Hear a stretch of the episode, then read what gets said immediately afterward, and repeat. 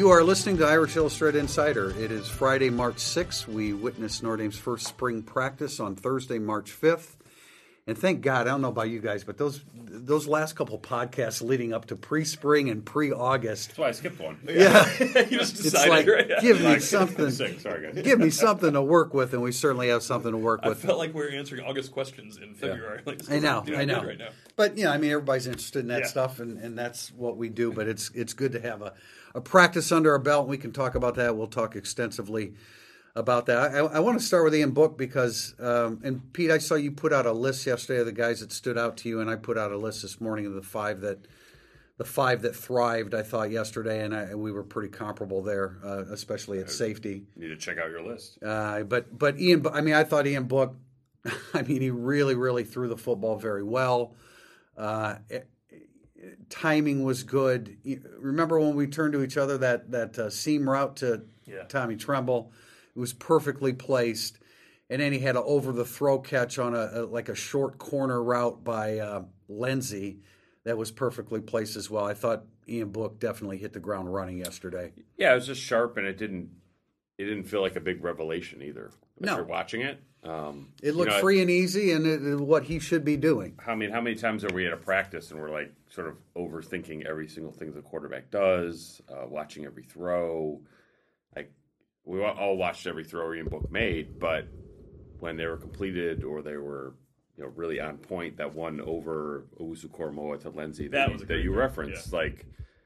Everything else is just like, yeah, this is what a fifth Yeah, year. and I mean, this it- is what a fifth year senior quarterback should do. It was like a feather. did. You know, it arrived like a feather fall from the sky. I think I used that term this morning in the story. I mean, he threw a lot of passes like that. And it's going to be beneficial for future practice reports because now we don't have to really pay attention to the comparison of Ian Book and anybody else. We can watch Brendan Clark and Drew Pyne try and fight it out and improve over the spring. We it's Ian Book looked great. He's going to and he should have looked great. We don't want to overdo it. I mean, the the corners they had their number one corner out. Their safety Pete found out later hurt his ankle during practice. Kyle Kyle Hamilton. Kyle Yeah, I wonder. I wondered In why case he you was. were curious who the number one safety was. That's right. Uh, well, I just thought we'd go, ahead, let's go ahead and attach a They're name on the to wrong it. podcast. Tim. Yeah, They I don't know that. no, I get it. I, I get it, but I'm just. But checking. he should look good. It's controlled yeah, setting. and I, I wondered why he was laying off a lot of stuff, and as it turns out, I guess he. His human Turned his ankle, yeah. Yeah. explained. Yeah. It's like what he's not picking. He hasn't picked off three passes in this practice. yeah. What's wrong with him today? It was strange to have people on Twitter be like, "What's with Kyle Hamilton? Was he like, is this like the second year safety regression theme?" did. Yeah. No, he did. He's he'll be fine. I, you know, I mean, I really thought that. uh, Obviously, Kevin Austin showed. I thought Ben Skowronek showed. Um, I like his size. I mean, I think he's a. You know, it's it's kind of a stereotype to say possession type receiver, but I think his size Yeah. will help him be be a, a, a inviting target for Ian Book. Yeah, I thought it, it was strange to me that of the two grad transfers, Ben Skowronek was the one that turned my head the most because I think we all sort of came in thinking like, well, Isaiah Pryor is going to be kind of a plug and play player, and that wasn't. He didn't really show anything to to back that up. Um, He did have one. QC Griffith also had a probably the best practice we've I ever thought he seen did him too. have. He did. Griffith, um, to, only way to couch that, and we said it during practice, was he was lining up one on one with the tight ends. Um, and I will say, though, he's the only guy that made a play on Tommy Tremble, who had a really good practice. He made a really nice read on Tremble. But when you're lining, and Brock Wright is, Brock Wright did every rep, but we also found out Brock Wright might be nursing a little bit of an injury, and he's just trying to make it through that practice. So while a lot of guys got torched by Kevin Austin, Houston Griffith didn't have a chance to be. Now, Yeah. he shouldn't be having to go one on one against Kevin Austin either. That's why he's moved to safety. But I thought Griffith had the best practice by far he's ever had because I have never noted Houston Griffith for doing anything in a practice before.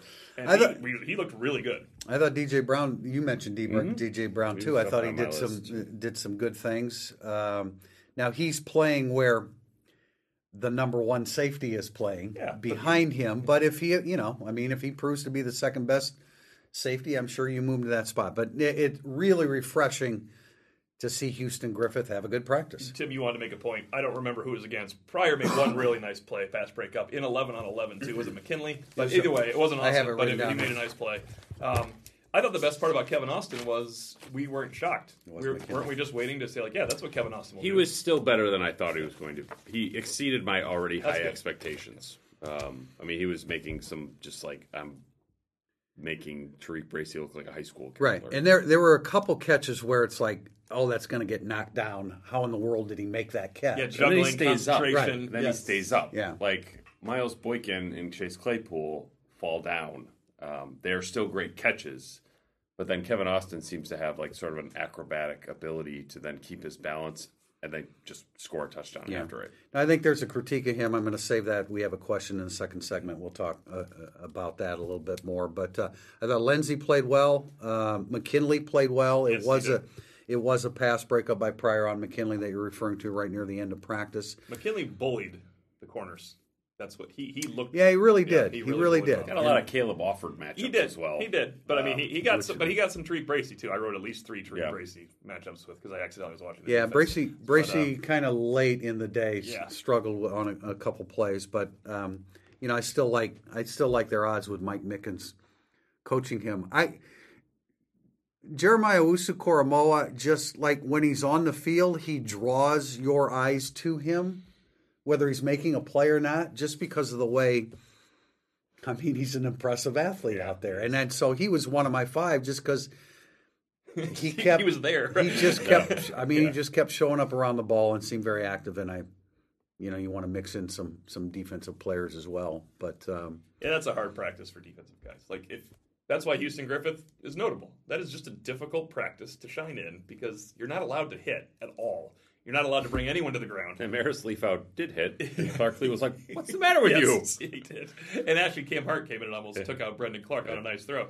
But uh, it's it's a very difficult spot to be in with the whole field one on ones. It's almost like we don't need to re- we need to really be careful how we report on one on ones because you should beat them well, four out of three out of five times. You well, should kill that's, them, that's why and then once maybe Eloy Gilman would make what I plays once in a reported on were the defense only the defensive plays that were made. There were like seven out of thirty five. Yeah. No, I mean That's- there were actually there were seven defensive plays and one on one in thirty five snaps. And that is probably too much one way, but it's never going to be 50. 50 50. It's the, no, it you can't don't ever see that. It, yeah. it it can't be. That's like shooting open jump shots. You know, I mean, those should go Yeah. down, and that's uh, that's pretty similar. Um, so offensive line, um, Josh Lugg at right tackle. Well, It's just, I, I mean, it's all a function right now of who's healthy. Because when they came out in tempo, Josh Lugg was the left guard in place of Aaron Banks, who can't practice.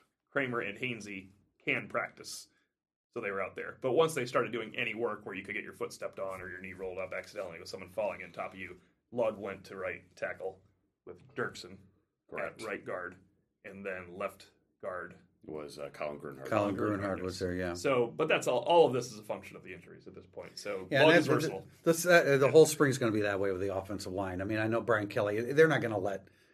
They're not going to let uh, Hainsey and Kraemer get involved Right. in any Yeah. and contact. they're limited because he said they were limited, even though he said they were not limited. Yeah, like if you're on a GPS limit, that's a limit. Yeah. um, and that's fine. Like it's it's unfortunate for the lines cohesion and like making a step forward, which they have to make regardless of whatever this narrative is that they they were totally fine last year. Um, that's a group that can get a lot better, um, but it's hard to get a lot better if all five guys aren't out there working, and that they're not going to have a single spring practice where all five. They might not have a full. When the spring game comes around, there won't be any banks, and I guess I would be surprised if Kraemer and Hainsey did anything. They wouldn't play in that So- game. No There'd way. reason for them No way. On the defensive side of the ball, of course, Shayne Simon out. Uh, Howard Cross, Irish Illustrated, had reported that well in advance. Um, Lacey uh, was not out. Lacey was not. something- Yeah, no, Lacey's. I mean, even in the spring, the guy's the guy's tough. You know, I give the kid a lot of credit. Uh, Jack Lamb out. I may have I may have misinterpreted or miswrote uh, something yesterday, but Brian Kelly said he's three weeks out from taking the next step. He's Yeah, not. he's not playing. not three weeks away from participating in the spring. So, um, so that has created uh, a situation at linebacker. Jeremiah Owusu-Koramoah at Rover. I'm, you know what? I'm fully on board with that now. We talked about it. Come around. fully on board. Yeah. Not all, yeah, he was also on your list of top performers. He was- Exactly. he was so good. And like, what was I Right. thinking? Fu- fully on board now. Now, who's going to be the buck? Jordan Genmark Heath. I still just don't see that.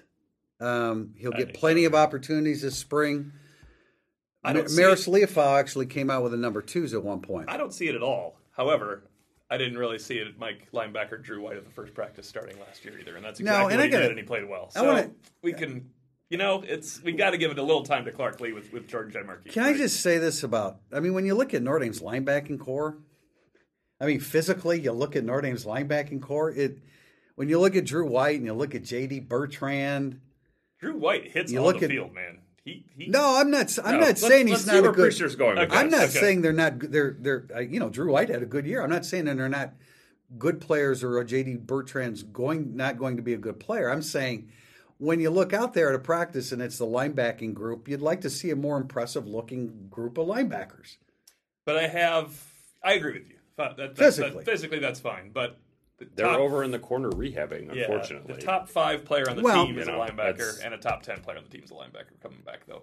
So I think it's just a, it's Okay, so fine, Simon and you know? Lamb physically are yeah, Yeah. more Yeah. impressive, I guess. But Lamb was, you know, he's still not a He had a he's still not hip. fully broke uh, uh, gained the weight that he's going to need to play at. I don't know. I just. I, I, I, you know, when you, I hear what you're saying. Yeah, I mean, it's you don't not- see Jaylon Smith, you don't see Te'von Coney, Yeah. Drew Tranquill. That's what they look. They were Okay, bigger when they right, looked all right, like. But my- it's like Yeah. you know when Jaylon Smith was here, so was Joe Schmidt. You know, Joe Schmidt was not, You're not helping. impressing you physically. You're not I, helping. I agree. Right. Okay. I no, I agree. I mean, I agree with that. I'm just saying that Notre Dame should have a more physically impressive looking group of linebackers. That's all I'm saying. All Uh, right. Yes, but uh, on that topic of where guys are lining up right now, the I believe the three linebackers last year were Shayne Simon Rover, Drew White middle linebacker, and Bilal Buck. And then Bilal moved to the Rover start of at the start of spring. And then Bilal moved to Rover, Simon moved to Buck, White Bilal got moved hurt out on to Mike, spring. White got hurt. I mean, Bilal Bilal played all three. He did. Yeah, he At did. le- So he did. Simon. Before he made the first move, Yeah. I, Yeah. I don't know if he took a single snap at Rover during spring, but he was still a Right. Rover from the previous year. And then Simon played all three because I remember you asked him, "Is Yeah. it getting easier?" And he said, "No." I don't know. It was a Yeah, I don't know. response. Uh, You know, I thought Bracy looked good, looked better early than he did late. I thought it was interesting that Cam Hart, who definitely is limited physically, was still running with the number twos ahead of KJ Wallace.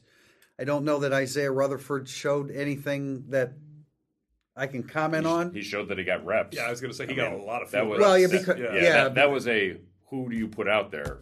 The coaches decided we're going to go with Rutherford. Right. It, it was about period 15 that uh, they kind of shut down Crawford. He, he had a bit of a hamstring. I turned to Tim at one point and said, I didn't you know, it realize looks he made like it that far. Yeah, uh, I think I think so. Maybe maybe it's a he little didn't bit do earlier than that. of the He didn't know one-on-one, one-on-ones. seven-on-seven. But he was involved in drills and all that. Yeah, he Yeah, was running yeah. around. So um, yeah, so Rutherford got a bunch of reps, um, and that's good. He needs them, but I'm not sure that I saw anything per se, a play or anything that that that stood out. I thought Ovie Oghoufo uh, coming off the edge one time. It might have been against Mabry. He was re- he was, It was really luck. good. It was luck. It was Yeah, luck. it was luck. It was it was an explosive burst off the edge. Um, I think he's one of the more intriguing players of the spring. I agree with you. Um, I want to. I interrupted you once, Tim, on Liufau. He's one of the more intriguing players right now. Too, There's no doubt. because they're giving him two positions to look at. They, Right. He's another guy that your eyes are drawn to him maybe because his hair's flying all over the place. Yes. But he, but it's more it's more than that. He's just a bouncy. He's a bouncy, athletic, mobile Yeah. Guy. He lost eight pounds. I did the weight thing. Is we that right? Do. Yeah. So I think uh, But what did they have him at two twenty one? he went yeah from 229 to 221. I just took the ros- last roster we ever had to the next roster is all you can do. You know, Zeke Correll gaining 20. Yeah. That was the big. notable thing. Yeah. Uh, you know, so he's 221. So if he can get up to a good 230 by August, which is very reasonable, is that big enough? Is he big enough to play that position? I just thought he lost it for possible rover work too. Yeah. He's not going to win that job. Of course, you know, as they said, we never know. Guys could, or Owusu-Koramoah can move over if Liufau's the Yeah, if best somebody linebacker. get hurt. Yep. I mean, you can have more than one linebacker. and he's obviously going to be running down under every kick and punt all Could- I year. mean, So. Yeah, it could be a matchup thing too. Yeah. Like maybe there's some games where you know Barris works at Sure. Buck, and there's some games where you know it's like if you have a, a Georgia style opponent, like then it wouldn't be a great. Yeah, true. No, and I agree. He'll be on everything special teams. He's just that good of an athlete. He really catches your eye. Uh, who else on defense? Uh, Aaronsberger, I didn't. He's tall, man. He's tall. He was actually in, in individual reps and positional reps. He was actually repping at nose tackle, but I think that was just to balance out the, the stuff. Um, uh, you know, uh, Osafa Mensa is. He I- lost I- a little weight too, which really hints that he would be. Maybe it was Yeah, he's not thir- great weight that he. He's third team. They moved Justin Ademilola to, to the big end, which is of course the right move behind um, Ogundeji. So, you know, it's it's pretty well pretty well balanced across that defensive line, despite a couple injuries. Yeah, I think defensively, I you know, there's something I was thinking about last night. It's, this is probably the third straight year where you look at the defensive line and say like that's the best position group on the team, which is pretty amazing It for is. people who have been around Notre Dame a long time. That the defensive line would be that consistently talented and that consistently deep for It's happening every year now. Seasons. Yeah, it's happening every year now. and they were pretty good the first year there with Elko came because they were they were just they, they didn't have the impressive athletes, but that was Kareem as a sophomore emerged. Remember, Right. against USC, Okwara started playing 400 snaps. Daelin Hayes was not great, and everybody thought he would be because he was a sophomore and everybody anoints people, but they were pretty good. I thought about that and I was like, I wonder. No, they weren't the best group. no, they weren't the best group, but they were good. They, Yeah. they had started being. They were Right. definitely No, not and, the and think the about best if they could get the offensive line to the level that it needs to be and should be. If you can say the same thing, you know, They should be about the able off, they should It right. should- ex- it- that's what I'm saying. I don't know Get- why you're not saying it. Every year it should be a conversation. Yeah, let's talk. I, if, I did want if one group is better, like we should ha- be able to have a debate, an honest discussion every year, like which group is better, the offensive line or the defensive line. The defensive line to win that by a lot for three straight years. Yeah, you know what? The, you could have more balance there. I think that would be healthy. Let's move on with that point because Brian Kelly did kind of take offense to a question about the offensive line needing to improve. He said, "We all need to improve. I need to improve." Which I- that, see, he answered it in truth, but everybody can be better. I mean, Yeah. the quarterback has to be better. The wide- yeah, They all do Yeah. have to be better. However, he, I don't. I, I think he's just sick of hearing it. Uh, he's defending Quinn. he's defending Quinn. He has good players there. He doesn't. There's a reason, no real good reason for him to light a fire in the media under them. It doesn't do any good to say why they need to improve. Probably just all behind closed doors. He's just not going to go with that narrative. Now I am going to ask him at a pertinent point how they can improve on third down because they were so bad on uh, on third and short. I'm sorry. Yeah. on third and short, they were so much worse than they normally are, and it it does hurt your team. You against in good ga- in big games, you have to be able to convert those things. I know you can win some games that are crazy head knockers, like they could have won that first Georgia game being terrible on third down, but it's because they were so amazing on third down on defense. You're Yeah. not going to go beat Clemson and go one for three on third and one Yeah, you got to two be for three four three. on third and two. Right. You have to be able to convert those things. It's just that's the problem. Now they they pass protected really well most of the year.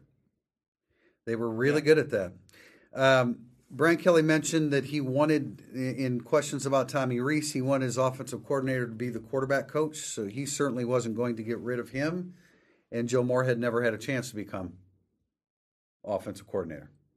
He had a chance. It was a nationwide, massive, total search that But- encompassed every coach in America that could have come in and coached Notre Dame. Tim, remember? You would have had to somehow move Rees out of there, right, which he wasn't, which he do. wasn't going to do, and so that's a, a part of the reason why Tommy Rees is the, the offensive coordinator now. Um, interesting comments about what free agency that's that's coming in in college sports, which was the term that Mike Brey gave it. Um, Brian Kelly said, "Well, I was allowed to go from Central Michigan to Cincinnati and Cincinnati to Notre Dame, so why shouldn't the players be allowed?" Then he started trending. Then, no, yeah, he he should. said, It was like end of comment. He couldn't stop himself. It was, it was like, here he comes. But then he said, "Well, I had to be successful to move up." I don't know how that correlates to a player transferring, most right? guys transfer. The most players, ninety nine percent transfer because they're not Yeah, successful. they transfer down. He's thinking of the famous quarterbacks that are now transferring and getting waivers. Oh, right, but, I right, mean, right. By far, the most transfer away from a situation they can't win yeah, easily in the history of all of basketball and football. They're not. Demetrius Jackson, his freshman year, wasn't going to be like, man, this is not really working out here right now. I'm going to go to Duke. correct. He would have gone to Georgia Tech. He stayed and thrived. I used him because he, you know, he had he was the guy that opposing coaches said he is the model player Yeah. Right. to stay. No, he could have left from a purely self-serving perspective. These are the transfers Notre Dame would like to take into the program. Yes. The guy who's really good at Iowa State, or the guy who's really good at Cal. You'd be like, "Hey, you were good there. You want to move up? You were successful there. We could take you. You could help us." Um, but I don't. That's not a reason that the waivers should be allowed for move up, but not move down. That makes no sense. Uh, yeah. Last thing here, um, and I wanted to ask you about this, Pete, because you asked him about leadership from from book, and I and I he didn't really answer your No. question when you asked it, but a little bit later he he talked about basically that Ian Book's leadership, his presence is enough. He just needs to be Ian Book, and I I totally agree with that. I don't think at, this stage. Ian Book doesn't have to. He doesn't need to be anything different. He doesn't have to try to be louder. I think that'll. I think that is all coming naturally to him now that he's comfortable and knows he's the man. But I, I just, I don't. I don't think that he needs to change anything. Just keep playing it. Kelly Kelly referenced it. You know, just complete a whole bunch of passes and that'll be good enough. And I and I and I bet he used a different term Yeah, than so I that. don't think that's what he Yeah, said. he used a little different term than that, but um, I agree.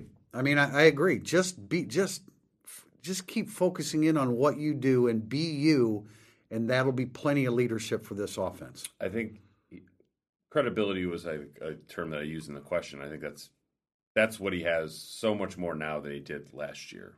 Um, from the highs and the lows of last season, that guys are automatically going to look for him, look to him for direction. He's not going to have to convince them to listen to him or convince them to follow him. I think there's just gonna, like you're saying, it's, there's sort of a natural flow to that for Ian Book now. Um, you know, somebody like Liam Eichenberg, I think, is a little bit different. We heard him talk way more yesterday in practice than I than I feel like I've heard in the past.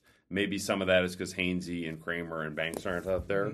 But that's a guy who can be like, all right, I can cut this loose a little bit more. This this team, especially this offensive line right now, needs it. Uh, but for Book overall, I, that was, and I, this was something I wrote about yesterday. Like for everything we saw in practice yesterday, to me, it was like what we didn't hear was as significant than the sort of observations for the season because it was a team that went out, got its work done, and they got out of there. There wasn't a lot of yelling, jumping around, kind of fake hype. No one was trying to bring energy, uh, but it didn't. But it wasn't a lethargic practice either. Um, if this is sort of a more professional, locked-in group, then that's good. I think that's sort of where Ian Book is. I agree with everything you're saying, but I think you know. I don't want to read too much into the first spring practice. Yeah, and you're right. I mean, normally the first spring practice is everybody's yelling and jumping around and screaming. They didn't need to do that. They went out. Look, when your quarterback throws accurately, that makes for a very efficient practice as well. And no balls look like they got shot out of the air. Right, exactly. All right, this segment's run long. We'll be back. Segment two burning up the boards. Another day is here, and you're ready for it. What to wear? Check. Breakfast, lunch, and dinner? Check. Planning for what's next and how to save for it? That's where Bank of America can help. For your financial to dos, Bank of America has experts ready to help get you closer to your goals. Get started at one of our local financial centers or 24-7 in our mobile banking app. Find a location near you at bankofamerica.com slash talk to us. What would you like the power to do? Mobile banking requires downloading the app and is only available for select devices. Message and data rates may apply. Bank of America and a member FDIC. Segment two burning up the boards. We start with a question from E. Peckles. What were the top three plays of Thursday? What were the not top three plays of Thursday? Boy, um, I guess I'll, I'll go with Houston Griffith's breakup of Brock Wright's the pass. I think Ian Book threw it to Brock Wright. That would be on my top three. Uh, the Ian Book pass that we referenced already over Owusu-Koramoah Yeah. to Lenzy. Uh, and then you could have a pick of about a half dozen catches by Kevin Austin. Yes, Those would be my top three. and you're not exaggerating either. There About were half, a there's a- lot. Yeah, there's about a half dozen, and you you made a good point about him staying up, and it was concentration, juggling. I mean, they were athletic, but they weren't just Chase Claypool leaping high into the air and grabbing the ball. They were he is being contested a little. He's catching it no matter what. When there's a little struggle, it was his. If it was tipped, it was his. If it was low, it was his. and, and again, other than one case of when it was high, it was his. It was just really a good effort. He looked a lot more like the receivers you see running around on LSU than what Claypool or Boykin were. Claypool's who a physically imposing big, human. Yeah. They move like they are straight line speed. They're physical. They box you out. They catch the back shoulder. All that stuff. Um, but if you watch the national championship game and some of the catches that uh, Ja'Marr Chase was making, that's a little bit more what Kevin Austin is bringing to the table. I thought there was, I I don't even know at what point it was of the practice, but Kendall Abdur-Rahman, Yeah, it was a nice catch. that, that, that ball was by him and low, and he made the grab, which And we have a question about him that we'll get get back to him as he's learning the receiver position. But I thought at the end of practice, I thought I thought Javon McKinley made a couple of really really nice plays. Uh, one on throw from Clark, one on throw from Book. Uh, you know, and the, the aforementioned, as you said, the the, the the the seam route to Tommy Tremble was just dropped in there absolutely perfectly. And Tremble had another one where he kind of ran through Hamilton's jam downfield. Um, you're jamming because it's, it's a one-on-one drill, so you're getting a little more handsy than you're allowed to. Right. And I thought he powered through it. It looked like that's a that's a man running through it. That's a good play. So Tremble, yeah, Tremble made some really nice plays. Um, Kyren Williams, um, this might be the bad in a one-on-one drill, uh, coming out of the backfield, caught a pass, and you're not allowed to tackle, but you are allowed to touch. And Jordan Genmark Heath was not able to touch Kyren Williams in space. I don't. Oh yeah, Yeah. That, that was, a, I was I, that could also be on the good place. That's Yeah. go. Oh yeah, very Yeah. good, very good shake, and you should probably tap him Yeah. at some point. Uh, so I would put that on there, um, and I think Griffith got. Was it right, Pete? That are you talking about the one where Griffith It was early in the one on one. read a route? Yeah. Like okay, yeah, it was right. I thought it was Tremble. He read the route, and even though it was sold well, Yeah, he broke cut it up. underneath them. Yeah, that was a nice play. So those were yeah, those were probably the best ones. Not play whenever Kyle Hamilton sprained his ankle was clearly the worst play. of Yeah, ever. it's like, man, this guy's a dog out here. Come on, make a play, that kid. turf and get rid of those shoes. uh, there was another. DJ Brown was defending Tremble, and Book couldn't even make the throw. It was a little underneath. It was a little underneath throw, just across the line of scrimmage. Just such but good defense. It was all over. yeah, yeah. That's probably it. Right? Read our practice reports, man. They're all in there. Big Mac Subscribe to Irish Illustrated. the Athletic. Big Mac 24. Early impressions of the new hires. I watched Mickens much more, erroneously. I watched McNulty. I watched McNulty more. It seemed. if people are wondering why I keep referencing this, I actually thought I was doing the defense, even though Tim Yeah. was doing the defense. So, but uh, I thought the most impressive part with Mickens was when Ramon Henderson got beat by Xavier Watts, who probably pushed off a little. That's why Henderson stopped. Watts kept going and scored. You're not supposed to stop. Everybody yelled to him. Mickens went over and immediately explained everything. Like it wasn't like screaming at him, "What are you doing?" Did I you? he's like, was "Look, he? man, was he audible to? you? Was he audible to you? I couldn't hear him. I just watched him come over. He didn't have the look was of he to you. Pete? Yeah, Nor was McNulty. Although I, there were a lot of consultations going on with McNulty and, and Other the tight than end. Polian, So I'm not sure I heard her coach say anything. that's a good point. You can always hear Brian Yeah, Polian. yeah. There's no doubt about that. his voice could be gone. And it was the first practice of spring. he needs spring break. He needs 12 days. So we don't really. I mean, we don't really have an opinion about these two assistant I coaches. just They think were out there. Mickens has a very hard job this spring. I And think he is going to take use the patience to get it done. It's it. I think they both of them have really unique jobs that are different. In Mickens, it's a, a rebuild of a position to coach it back up um, because there's there's just not a ton of material there. It hasn't been recruited very well. It's amazing to me that in the junior, senior, fifth year senior, and sixth year senior class, they have two corners.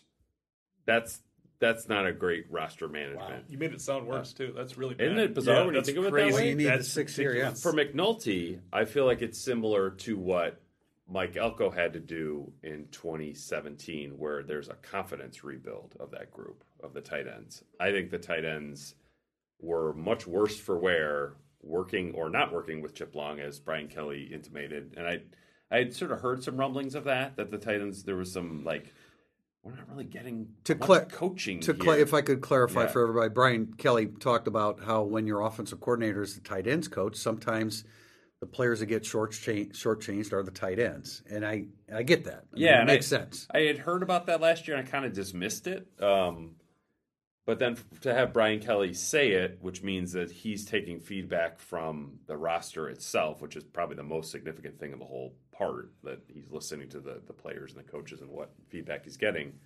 Uh, I think McNulty is sort of a, a confidence rebuild to have the tight Yeah. feel good about who they are again. Right. Jim uh, underscore Booney underscore CRS. Physically, how would you compare Kevin Austin to previous wide receivers? And I guess that's a Claypool Boykin probably probable reference. I thought, uh, I mean, physically, if you just look at him, Rhema McKnight comes to mind for me, uh, but he's much more athletic than McKnight is. Um, this is not mine, but I'm going to steal it um, from Greg from UHND, who's one of our Twitter followers. yes. A lot of interaction. Uh, he's physically reminiscent of Ferris Daniels. A little stronger, Um, probably, but Like the s- size, size. Just you look at him, He he's was so I'm thin. not sure me. too he's thin. this long. Too thin. I, yeah, I mean, I, I picture Daniels, I mean, yeah, dude. Yeah, I Daniels, picture Daniels as a little bit longer, just in general longer. I don't know what the actual height comparison. We should go with LSU's receivers, I- like Pete did. That's a perfect. Yeah, example. I- Ja'Marr Chase, exactly like that. You know, but we referenced a, a, a ball that was a jump ball, and he just physically, you know, I mean, I, I wouldn't mind if he was built a little bit more along the lines of Claypool and Boykin because I think that he is lacking a little bit of strength in in this one particular 50-50 ball that we were talking about. He he allowed Bracy to out physical him, and that I thought he misjumped. Uh, I know we were on the opposite side of the field. maybe he was kind of off balance yeah. when he did it. Yeah, but anyway, I, I just don't want to. I'm the one that's been saying Kevin Austin is going to be the lead receiver, who's going to hit the ground running, Oh, and he did. He did that yesterday. But I, on, on the flip that. side, I don't want to say that he's a complete player because I think there's still a lot to his game, mainly the physical part of it that needs to be developed.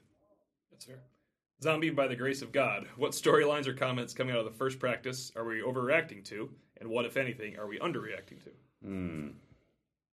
Pretty sure. I don't know. That's a that's an interesting question. I think you're overreacting to anything you're reacting to, because as I said last year, guys are just going to start moving around. This No, is it's- not. There, there's two, they're not in pads. They are not allowed to go to the ground at all. Even when they jump in the air, they're not supposed to go to the ground. It's it's the third practice when they wear pads is a little bit more indicative of what you're going to see in a football team. Did we over? I mean, what did we? What would he, we have overreacted to yesterday? The way Kevin Austin played? I don't think so. I mean, he, he made plays. Yeah, I mean, I guess if your takeaway was seventy-five catches, fifteen hundred yards, then yeah, Yeah, would- well, I, would be an I I think also if you think because Bracy was getting beat by Austin and McKinley that he's not playing corner well. I mean, he's he's that would be an overreaction. That would be an overreaction. well. Okay, I agree with that.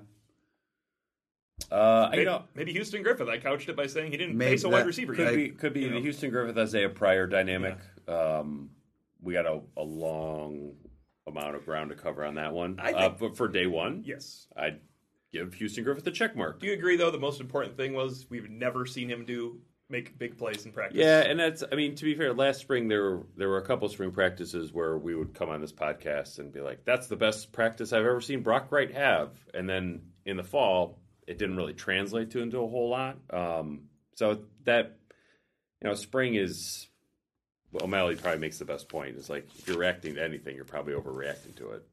There's just spring practice. We've got the- we have got to react to Right. it. That, he means. But But he said like- we. No, I he know. really No, means no, like I know, people are I know. reading what we Yeah. said. As, There's as a, it's indicative of something that's going to happen in the season. Yeah. there is not a lot to that. I'm going to skip. We're going to go back to these two questions because Denver Maximus overreacted to something I must have written. If I must, maybe I wrote it poorly. Denver Maximus. Oh, What were your impressions of Brendan Clark with him now knowing he's one play away from this, being the starter? It sounds like Drew Pyne is not ready per your report. Whatever I wrote must be wrong because that's an overreaction. Drew Pyne is just not as big as the other quarterbacks. That's what I wrote. Well, in stature, he is physically he's- smaller. He's not ready to play after one practice in college. But it's not from he's not ready for my report. Yeah. I, I, if I wrote that improperly, Yeah. his physical, his stature I remember- is obviously early enrollee. I freshman. remember watching Tommy Rees's spring practice as an early enrollee. They were really bad, really bad. Yeah. But that's kind of what happens when you're a high school kid in college. Like you, you have to go. There's a, these are the worst practices of Drew Pyne's career. Yes, right They're- now they're going to get worse. We can get. Kind it's of, like it's okay to have a, gr- a growth mindset about this whole thing. Like it's it's healthy. This is where you, you got to start somewhere, and then you get better. Caleb Offord definitely had the worst practice of his life. Can you imagine going out there and just having running into Austin and McKinley the whole time? They're grown men, and Right. he is brand new out here. yeah, he got he got torched quite a bit. I will say this in, in, the, in the Denver Maximus question regarding Brendan Clark. We don't know him. I don't, did you ever? You never? Did you ever I do did. anything with him? You I did. something with him, um, but I, I couldn't say that I came away Okay. thinking like, well, this guy's All right, but here's what X, Y, or Z. here's what I think we know about Brendan Clark. He's tough, and he That- he's physically that tough, away with. and I think he's tough minded. And we would base that upon opinions from the former offensive coordinator, and I would base that upon the opinion of Brendan Clark's personal quarterback coach, who are always biased. Right. Malcolm Bell, I, I get all that, But, but, he's, I mean, he's a blue collar background. His dad's Yeah. a firefighter. Um, you know, it's like there have been plenty of quarterbacks who come through here. I think a little bit more, uh, I guess, white collar, or I don't know how to describe it. But like Brendan Collar is kind of just more of an athlete who plays quarterback, um, opposed to somebody who's gone through the quarterback churn out machine. Right, and I, I think That it I really think, exists nowadays. Yeah, oh, yeah. Oh, absolutely. I mentally, I'm confident. th- This is one thing that I think I'm confident of. That if he gets thrust into that situation, mentally, he's as prepared as somebody without any experience can be. I think he's tough minded. I think he's tough. That's that's a good starting The point. moment, if he gets, the moment won't be the reason. just good defensive I'm sure. That, I'm inexperience yeah. I mean, I'm sure the moment will be big. It would be big for anybody, but I think he will be as prepared as somebody could be. I'll read this since I skipped ahead of you guys. Okay. Wash ND with Xavier Watts looking more advanced physically than most early and early skill players. Do you think it'll be hard to keep him off the field in some capacity if he catches on to the offense quickly? you know, so many other receivers stepped forward yesterday that you weren't really. I wasn't really thinking in those terms, but I do. I do sure do like the way he looks on a football field. I guess it depends on how deep they decide to go. They usually talk Yeah. about going deep, and they don't. Well, they have gone. Not even. They have to go deeper than they've gone the last two years because they relied on veterans. But you have Austin, you have Lenzy, Skowronek, and McKinley. McKinley's going to play. I mean, Yeah. he's got to start making plays in big games down against New Mexico, but McKinley's going to play. That's four guys there. Keys is going to find some time. So now you're going from that point. That's five guys that will find playing time. Um, you have two tight ends that are going to play a lot in Wright and Tremble. So it's all about opportunity. I think it's. I mean, the answer is it's easy to keep him off the field because there are I other guys who can guys, play. Like, yeah. because if he's really going to play out wide behind Lenzy and then behind Skowronek, I don't think he's going to get ahead of either of those guys. And Jordan Johnson's coming in yeah, there's also. just not a lot of reps to go around. no, maybe not. But you know, I, uh, Abdur Rahman again. We got a question there. I'll wait till that. Micah Jones isn't going to make an impact. Jay Brunelle's coming off an injury. Joe Wilkins was sick yesterday with strep throat. But it's like Watts is I mean, can they the go five- seventh receiver. Yeah, that's, that's why I named those Austin guys first, Skowronek, right? McKinley, Lenzy, Keys. That's five. Well, how about this? Definitely. Can he get ahead of Joe Wilkins? Sure. That could get you playing time. Keep him So that off the would- so- field is like if they're thinking Xavier Watts is scoring three touchdowns this year, that's would be really. So if he can if he can get in a, the, the top six, they they want to play more receivers. He can get some playing time. Some playing time, yeah. Yeah, I'm I'm not. I'm you know just based upon yesterday, I'm not sure that he did anything that says, oh god, he's got to play ahead of these other He, guys. I think his, his impression on me was more he is more advanced physically relative to his position than the other early enrollees, I, I agree with that. which which is not a you're definitely going to play. It's just an observation about how you are compared to six other guys who all, one's injured, the five other ones play other positions. I think you mentioned it to me during practice. You're pretty much pleasantly surprised he didn't look skinny. I thought he was going to look pretty wiry, Yeah, yeah, um, those- you know, Yeah, kind of an under, underweight. No, that wasn't No, the case at all. not. Peter Fitzwell asks, "What has your what has you most concerned about this team going into the spring?" And the second question is, "How big is Ovie Oghoufo?" Uh, the offensive line and the ability to like get that run game going, which it, that's a, an August solution. I mean, it's an August story, really, Yes. because based on injury here uh, and the lack of Chris Tyree, and you know maybe Trevor Speights if he shows up as well. I mean, it could just be a completely different group of potential solutions to this in the fall. Um, I don't. I did not watch Ovie Oghoufo a whole lot, but it sounds like he was very impressive. Yeah, I mean, I just, I, I athletically, you like him. I think he's got a. He's either been. It's probably a combination of this. He's been taught very well by Mike Elston, and he's learned those lessons. And I think he's a pretty adept pass rusher. Having said that, you know, we're. I think we're all kind of assuming that they're going to have a pass rush again, and they just lost three guys that put a lot of pressure on the quarterback. That's a great point. And to follow up on that, the best thing that can happen to Ovie Oghoufo is that Daelin Hayes comes back healthy and plays 600 snaps, and Oghoufo plays 350 because Oghoufo has not. He can come off the edge against Josh Lugg. He can come off the edge against good players. I think there was a play on the boundary where Ian Book looked at Oghoufo, and Oghoufo has to make the decision. And it was a read option, and he held the ball perfectly. And Oghoufo made the wrong decision for a half step, and Ian Book ran around him to the boundary for what was an easy 10 yard gain. Oh, I was going And- away oh, from going us. away from Yeah. us, and that is just something that Daelin Hayes would have paused and made the play on, and that's more important over the course of 13 games than if he can come off the edge one time. Because if Daelin Hayes can start and then play a different role in the dime like he did a couple years ago when they had that great dime, and Oghoufo comes in for him to rush off the edge, a la Okwara or Jamir Jones, I think that's his best. If he can have a role similar to Jamir Jones last year, God, that would be a wildly be- successful. Oh, season. yeah, that would be, gonna be that would be great. tremendous. That would be tremendous. Um, I think he's going to make a solid contribution. How much we remains to be seen. Wheaton fan, what is holding Kendall Abdur-Rahman from making the jump, or is it simply too early to tell? I think what's I I mean he he doesn't know he didn't know how to play wide receiver. He'd never played wide receiver coming in last year. I think there were some adjustments to Notre Dame that that he had to go through as well. Um, but he made that great catch that we referenced yesterday, and he seemed to be getting coached up a whole bunch yesterday, which we had not seen much other than for maybe a practice or two in August of last year. And I don't remember him getting corrected for any. He could get corrected for a wrong route or something, but I don't see him getting corrected for doing something wrong. Does that make sense? Like Ramon Henderson. This is what happened to Abdurrahman last year.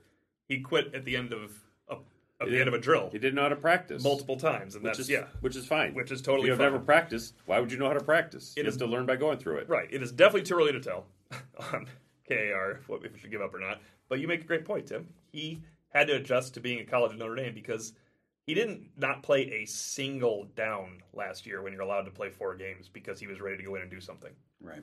So he's coming from that far away. But yeah, he's he's made I I can remember four good catches now from last August and this, including All one you saw. So he yesterday. fla- he flashed yesterday, and we'll Yeah. we'll take it from there. Uh, P.D. Halls in in ten games, Cole Kmet had 43 receptions for 515 yards and six touchdowns. I'm a big Tommy Tremble fan and have him going over in all three categories over 13 games. Uh, what do you guys think about that? I am never again, and I swear to this, ever going to predict again because I predicted it for Tyler Eifert and Cole Kmet, and I can't believe they didn't do it. That someone will beat the record of six tight ends at Notre Dame, six touchdowns for a tight end at Notre Dame, held by Ken McAfee and now Cole Kmet. No one's ever going to do it. That's what I'm saying. It'll never happen in the history of the sport. No matter how much, if they outlaw running, they still don't get a tight end to get seven touchdowns. Because if Cole Kmet didn't get his seventh touchdown last year with three games to go, I don't know what to tell you. All right, so, So, you say nay on the, on the touchdowns, but what about the 43 receptions and 515 yards? I think right now, if the game, if the season started, he's the second target behind Kevin Austin, the second most targeted player. So uh, he would go over that. But I don't know if it'll stay that way when wide receivers develop and things like that. I think there could be like Kevin Austin with 95 targets and everybody else, like five guys with 30 fewer targets than him, or not five, three guys with 30, 40 fewer targets, you know, where he's, Yeah, I think I don't know who the number two guy They, is. well, I think they're really, uh, you know, I think you can, you got to try to force feed Lenzy a little bit. He's just not, a, he's not an 80 target guy, though. No, no, I get it, I get it, but you know, he'll be he'll be another seven pounds bigger by August, and they've they've got to get the football in the hands of players like that. Chris Tyree, him, I mean, Keys, Keys has to be a little bit more explosive, but So you're saying good year, but under, under, under? um, well, I mean, I, I agree with you the under on the touchdowns. I Um, feel like he could go over on yards. Because he's he gets plays downfield. Yeah, just like he could have two 80 yard plays that get you over. He's going. His average per That's a good catch is point. going to be greater than Kmet's because Yeah. Komet you're throwing to underneath a little bit more. JJ Allwine, what are your thoughts on Kerry Cooks as an analyst? Was he in the running for the cornerback's job? I am. I no, I don't believe he was in the right. I do not believe he was either. Um, as an analyst, that's it's a welcome development for Notre Dame that Notre Dame would have an analyst that you know who he is. Because they- they've been fairly anonymous because they haven't been the co-defensive coordinator at Notre Dame or the quarterbacks coach at Oklahoma. Yeah, it's an opinion you certainly trust. Yeah.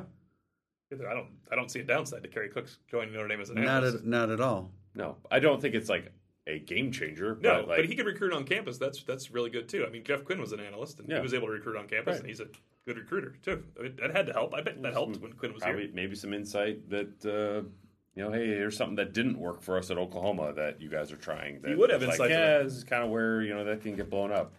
But you know, with Terry Joseph sort of leading the way there, and then Mike Mickens, and then Kerry Cooks, the welcome addition. It was also enjoyable to the three of us be looking down there at the same time. It's like, is that Kerry Cooks? that's, like, that's, that's why it's a better seat now in our There's new a- practice area. Oh, man, we it's never would have so known who that better. guy was if we were at No. Loftus. it's so much better. Uh, question from M. Melham: If Notre Dame doesn't make the playoffs, what will the reason be?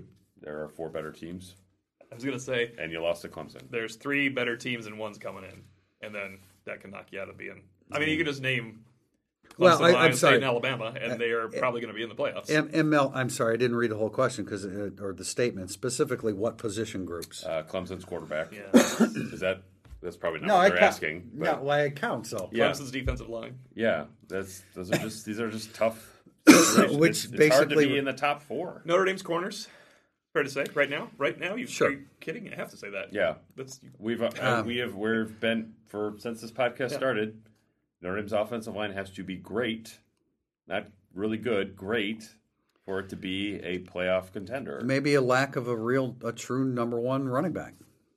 You may, they may not, they may not have that either. I. That's a good point because what were we saying yesterday? I like Notre Dame's all these number two guys running around out there. Right. There's just not a number one. Yeah, yeah. All right, we're gonna, uh, we are going to finish with a couple of basketball questions because we had a, we had a major Why and how? kind of, well, because of, because we had an unusual No, those are the questions. high. oh, just answer why and how. I'll take why. And Notre, Notre Dame absolutely, positively should have defeated Florida State at home the other night, and they didn't. And I, they cho- they choked. Um, Yeah. They didn't have a very good strategy down the stretch. Mike Brey kind of had post game meltdown situation, and so I'm not asking any of the questions. I guess I'm just kind of. Uh, I mean, Clark Delabar one asked, "What is the outlook on Mike Brey continuing to coach at Notre Dame?" Yeah, it was the, for the first time uh, this year. I went from thinking, "Now, of course, he's going to try and come back for one more year and right the ship." To I am, I am as sure as I can be that Mike Brey will resign at the end of the year. I think he's done coaching at Notre Dame, and if he doesn't, that one little part there, he has to pull a Brian Kelly and change the entire culture of the basketball program, including his recruiting. And I know that you have felt in the past uh, after the Kentucky season where Yeah. they lost Kentucky in the Elite Eight, he was thinking about like that's it. If like if they made if they would have made the final yeah, four and made that, it was on his mind like how do I want this to end? Yeah.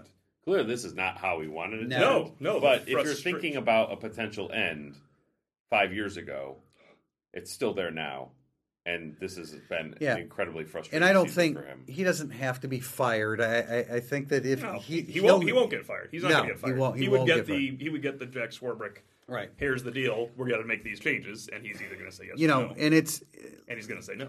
Tyrone Willingham lost. There there were reasons why Tyrone Willingham lost his job after three years. One of them was they were recruiting so god awful poorly, and that's where Mike Brey is right now. I mean, Mike Brey's recruiting. His, his recruiting territory is South Bend. What are we doing? Well, he lost someone. Yeah. Jaden Ivey. They transferred to Lalu. he It's did like transfer. 30 minutes It's- away. Yeah. no, I it's- just, yeah. I, I, you know, I wrote a story in December and said that the program was broken.